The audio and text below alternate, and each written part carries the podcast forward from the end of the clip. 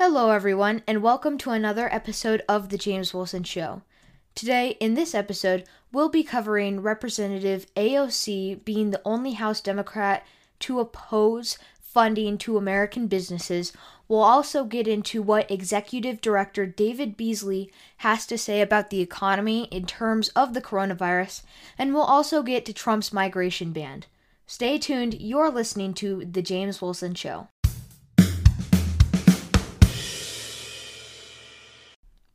All right, so before we get into the main information that I will be presenting in this episode of the James Wilson Show, I'd like to first give an episode, uh, an update rather, on my website that is will soon be coming out. Stay tuned for that. There's going to be a lot of amazing features. There's going to be a feature where you're able to donate. Of course, you can listen to my podcast. We'll have a space where you can read the articles that I write um, every week. So there's all that coming. We'll also have a slot where you can fill in a question for the show that I will answer on the podcast. So stay tuned for all of that. I am really excited to get that up and running. So just to keep in mind as we go further.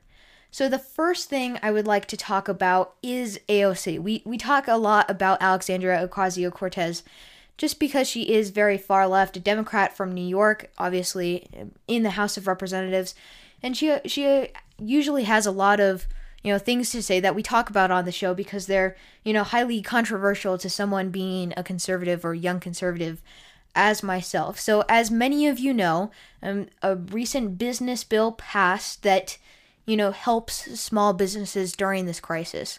The loan money in the previous stimulus bill ran out so so b- small businesses were able to they qualified for the money but there was no money left to give out. So this bill was was in hopes to provide more funding to these small businesses so they can get through this hard time and that when we, we do reopen up the economy they do not you know they they're they're still around they hadn't gone bankrupt before now before i get into what aoc actually had to say this is a perfect reason why we need to be considering reopening the economy at this very moment.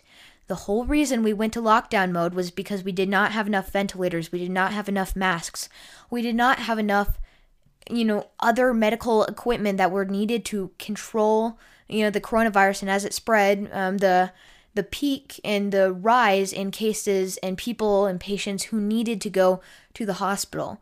But as this has evolved further, this has turned into no, we need to be locked up until we find a cure for the coronavirus or a vaccine, which may take up to 18 months, and that's something we cannot wait for. And this is what we're seeing right now, how the federal government is having to pro- having to provide not only billions, but trillions of dollars to businesses and workers. And this is because there will will be nothing left of the economy if you let all these small businesses go out before you reopen. So this is a needed step if you're going to stay shut down, but this is also the reason why you can't stay shut down because guess what? The federal government does not have unlimited money. And almost all their money comes from the taxpayers who won't be able to pay them anything if they're not open and they can't have business. So this is a crisis that is slowly evolving with the economy. So you can keep pumping money into the economy, you can keep giving money to small businesses, which is needed and should be given because you know, as you start to think about it, the government was the one that shut them down in the first place. So you better be able to pay them for that, but the longer this goes, the worse it's going to get, and that's why that's why we need to think about reopening the economy because we cannot keep passing these bills. In the previous episode, you can listen to it talking about the Phase 4 bill.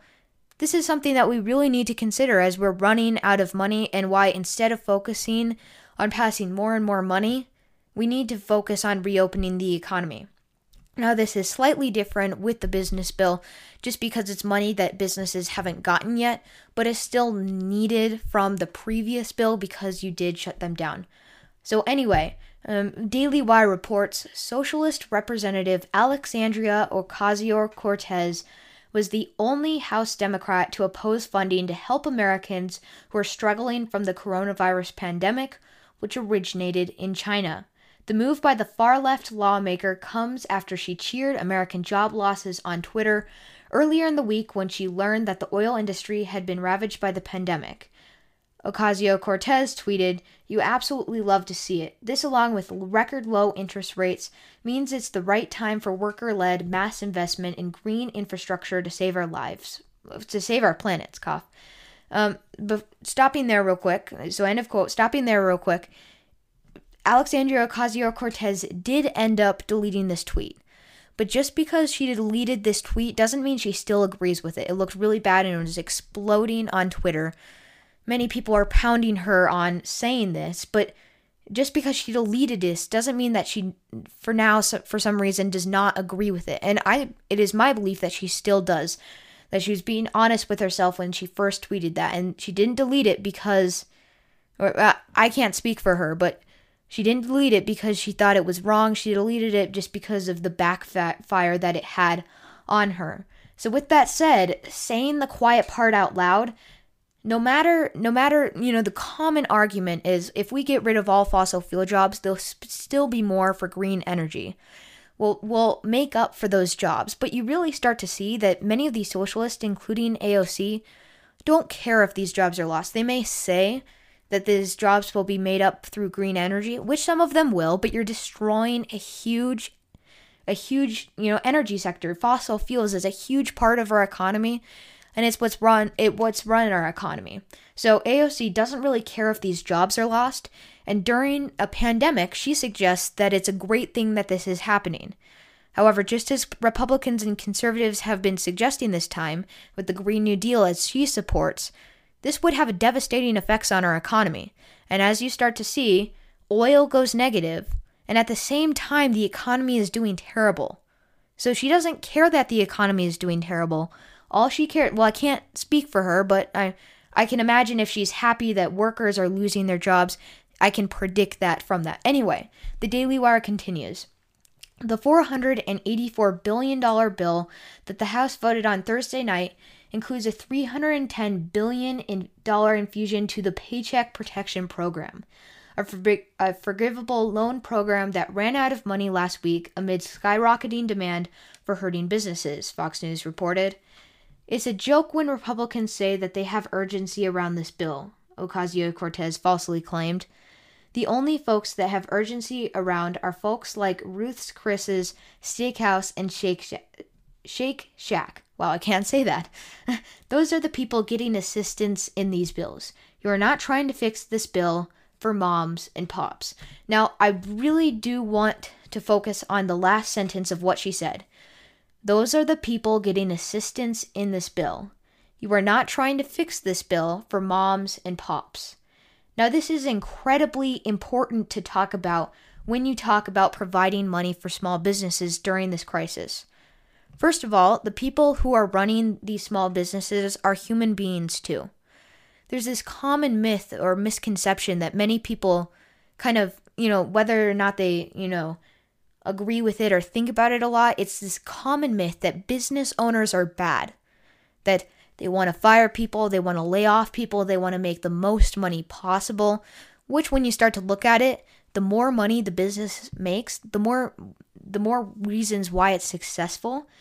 And it's only successful in a capitalistic society if it serves the people and provides goods and services for other people. So by businesses wanting money, they have to perform self selfless ways of doing that by providing goods and services that other others want. So there's this common misconception that business owners are bad people, which is absolutely false. Starting a business is a great way to not only help your economy, but to, you know, get more money, you know, the American dream, of course. You know, not all businesses are successful, but, you know, as Americans, we believe in the American dream that with a free market society, anyone can have an idea, an idea for a service, an idea for a good, and they can start a business and they can transform their life. They are in charge of their life with a free market system that we have in the United States. So that's point number one. Point number two are who are these businesses helping? Well, of course, they're helping their customer by providing a good or service, but this, they're also providing money. They're providing a paycheck for their workers who help run their business. Now, this is important because many Democrats, in fact, most Democrats, are suggesting that we need to be giving the workers more and more money. But what does this do? What does this create? This creates the mentality of government reliance, which I've talked about on the show before. When people become reliant on the government, when they no longer need a job, all they need is assistance from the government, they're not going to get a job. they're not going to help businesses. And businesses need workers. Businesses don't have workers, they can't expand their good or service. And when you don't have those opportunities, when you don't have those workers, you'll collapse your economy and you don't have any innovation. And that would crush the free market system and it would crush capitalism. Now, instead, let's look at what, you know, funding these small businesses would do. It would allow these small businesses to continue to pay their workers. Now, what would this do? This would mean that a worker still has a job, so they have food to provide for their family. But they're also still working, so when the economy does reopen, they don't have to go find a job, or they're not to the point where they're just relying on the government for all their money. No, they're still in that job, and the business will continue to pay them because they got through this crisis that the government put them in by shutting them down. So it's 100% a good idea to fund businesses and not workers. Now, am I saying that there should not be a social, uh, a, a security net for if someone, you know, falls and, you know, they lose their job and they don't have any money? No, we should be supporting these people. But however, when you make the benefits of losing your job better than not having a job, you know, if you have a system where people will want to lose their job, if people want to get fired, because they will receive more money if they're unemployed, you're going to create a system of government reliance and you're going to collapse the free market system. So while I do think there should be a safety net in America, it should be pretty hard to live. And I'm not saying these people should suffer. What I am saying is we need to provide the incentive of getting a job and a decentive and decentivize losing their job because that's what creep that's what keeps a free market system going. Anyone can start a business. And these, uh, what I would like to tell Alexandria Ocasio Cortez is these are your fellow Americans. These are the people who want to go back to their job and continue to make money. And when you create a system of government reliance, when you give this money directly to workers, it'll actually backfire on you and then you'll bankrupt the American government.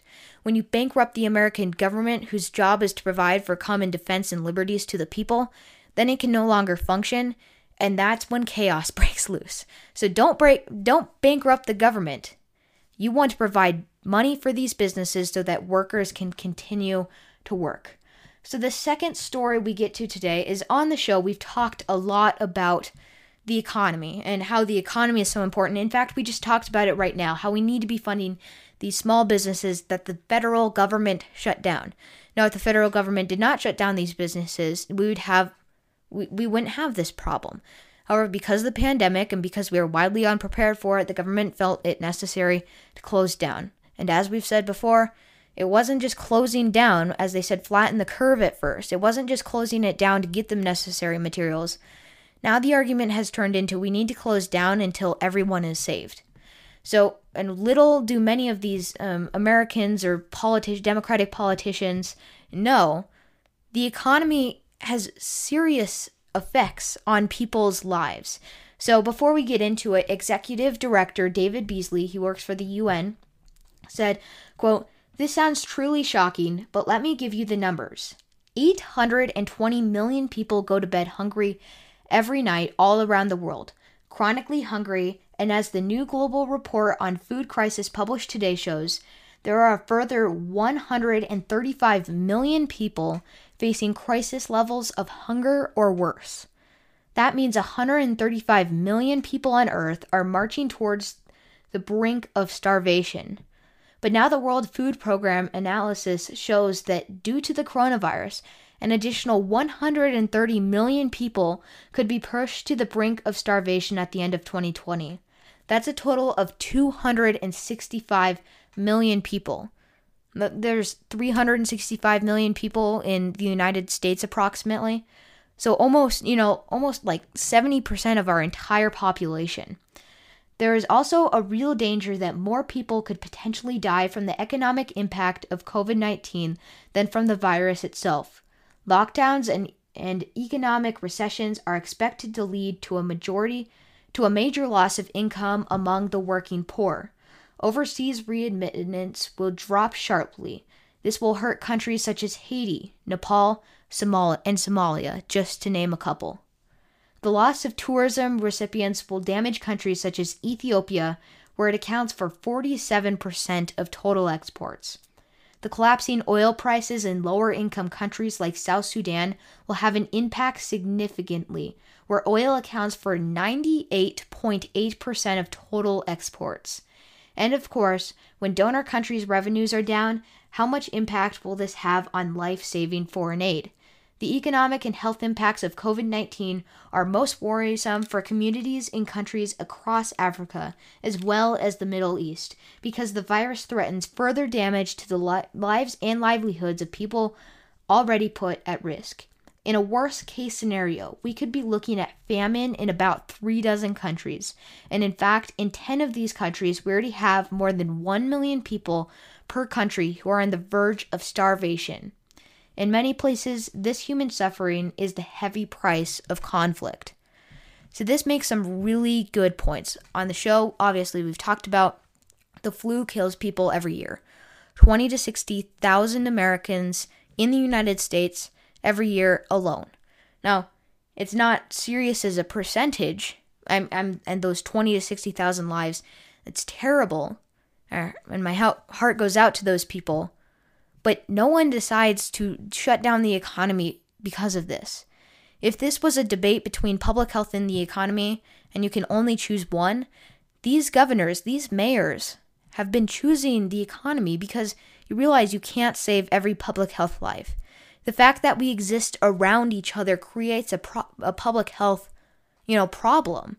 To go to work and be around other people creates that same problem, and because we have minor diseases such as flu that still kill, tens of thousands of people in the United States every year, we do not decide to shut down the economy. Furthermore, when you do shut down the economy, you can have significant effects. And because he's David Beasley's from the UN executive director, he's more talking about on a global scale, but we start to see how this could push an additional 130 million people to the brink of starvation by the end of 2020. That would be a total of 265 million people starving to death. And that is something we cannot accept. And if we destroy the greatest economy in the United States, that's not only scary, but how are these other countries going to survive? I mean, we provide foreign aid, but if you destroy all businesses in our free market system, the government is going to have any money left to provide for other countries, which is becoming a serious issue in places around the world. So, while you may not think about it, you know, public health is important and should be considered, but the economy is also what keeps people around the world alive. You're providing food, new technologies, and goods and services, and working Americans and people around the world are what keep a sustainable world where people can live. And obviously, still we have a, we still have a huge problem with that. All right, so the last thing we would like to I would like to talk about today happens to be about Trump's migration ban. So obviously there's a 60-day pause on migration and immigration and as you can imagine, this is something that, you know, needs to be thought about and enacted because we're in the middle of a crisis, we're shutting down everything. Why would we be letting in more people right now? We don't know where they've been. We don't know if they've had the coronavirus or have the coronavirus. How will they adopt to a life where all businesses are shut down and so many people are relying on government money right now? The government is already incredibly concerned about how we're going to pay for this, at least many conservatives. That doesn't seem to be the top worry of Democrats right now, but who knows? I can't speak for them. Maybe some of them do. So you've got this huge issue. Why would you let more people in right now? And that's not to suggest that Trump's xenophobic or that I'm xenophobic. Immigration is good. Mig- migrants are good and we want them in our country. However, we can't have we can't have a crisis situation going on in the country and still allowing people in who could be carriers of this disease. We got a problem to focus on right now, and that's not to suggest that we should be pausing immigration forever. If we're pausing immigration forever, that would be bad, and I would disagree. This is a 60 day ban that will help the United States control the pandemic we are already facing. But of course, many people are arguing that this is xenophobic and that Trump is trying to distract from what's actually happening in the United States. So without further ado, here's what the New York Times has to say. When things aren't going smoothly for President Trump, his go to move is to change the subject to topics that cheer his supporters and drive his critics into paroxysms of outrage. Mr. Trump's decision on Wednesday to, as he proclaimed on Twitter, sign an executive order pro- pro- prohibiting immigration into our country today seems designed as just a distraction. So hang on, let's pause for a second. Let's pause for a second. Why would this be a distraction if this actually has to apply uh, that which actually applies to the coronavirus? If it was like, okay, let's talk about I don't know, let's talk about guns right now. You know, that might be a little distraction. Obviously, those are important issues. But that would, I, I'm not saying I agree with that, but that would even be a little more plausible explanation than something that directly has to go, that, that goes hand in hand with the coronavirus crisis we are facing. Now, obviously, you know, immigration, people are coming in. They could, you know, we don't know if they've had coronavirus, if they've had it, and we need to assess that situation. The problem is we're already in such a crisis, an economic and public health crisis in the United States. This is something we cannot be focusing on. We're already spending so much money on aid to all Americans across the United States. So, while well, it may be a more plausible argument to say that towards something else, then again, you know, politics has a bunch of important issues that need to be addressed as soon as possible. The worst thing to choose to say as a distraction is something that directly has to be related to the coronavirus. Anyway, continuing. Quote The president first announced his intentions in a late night tweet on Monday, claiming it was a necessary response to the attack from the invisible enemy, his latest nickname for the coronavirus, and to protect the jobs of our great American citizens. Like clockwork, Democrats denounced his xenophobia and accused him of trying to shift the nation's focus away from his handling of the pandemic. But the outcry is also behind the curve. In the name of protecting the nation, the Trump administration has already shut down most legal immigration through more piecemeal moves. In recent weeks, it has imposed tougher travel restrictions and has stopped processing most visas. Visa interviews are not taking place, nor are citizenship ceremonies.